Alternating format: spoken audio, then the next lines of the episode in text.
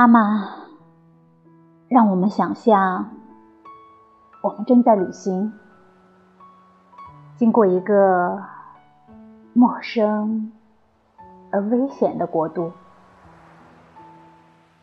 你坐在一顶轿子里，我骑一匹枣红马，在你旁边小跑。黄昏来临，太阳落下去了。乔拉迪什荒原惨淡而灰暗，展现在我们的面前。土地是荒凉而贫瘠的。你给吓坏了，心里想：我不知道我们到了什么地方了。我跟你说。妈妈，别怕。草地上长着尖桩似的、刺痛人的野草，一条狭窄的、断断续续的小路贯穿草地。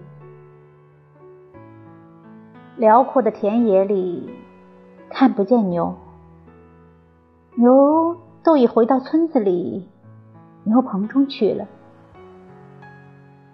大地和天空逐渐变得阴暗朦胧，我们说不出我们正在走向什么地方。你突然叫我，悄悄地问我：靠近河岸是什么火光？就在这档口，爆发出。一阵可怕的呐喊，人影奔跑着向我们冲来。你蜷缩着坐在轿子里，反复念着神的名字祷告。轿夫们害怕的发抖，躲藏在荆棘丛中。我向你喊道：“别害怕，妈妈。”有我在这儿，他们手里拿着长棒，披头散发，越跑越近。我大声嚷道：“嘿，混蛋，留点神吧！再走上一步，我就要你们的命！”他们又发出一阵可怕的呐喊，冲上前来。你紧握住我的手，说：“亲爱的孩子，看在老天爷面上，躲开他们吧。”我说：“妈妈，你瞧我的。”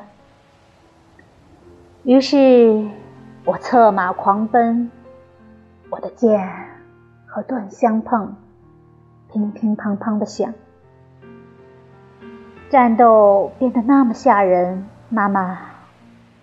如果你在轿子里看得见的话，会叫你抖出一身冷汗。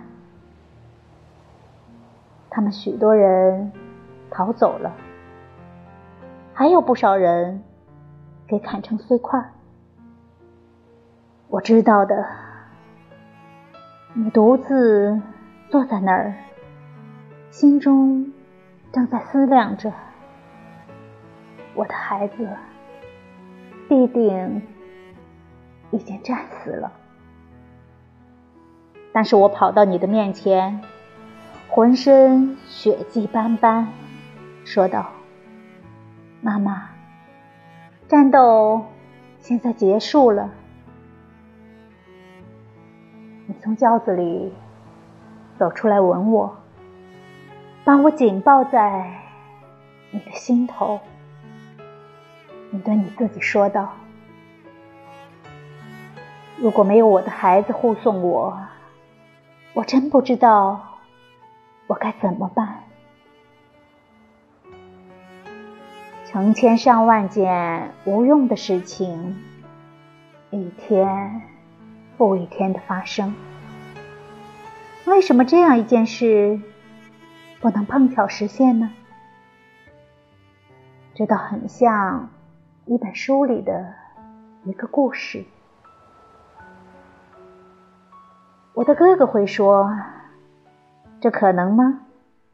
我一向认为他是十分柔弱娇气的呢。我们村子里的人，大家都会惊讶的说道：“这孩子恰好和他母亲在一起，岂不是大幸吗？”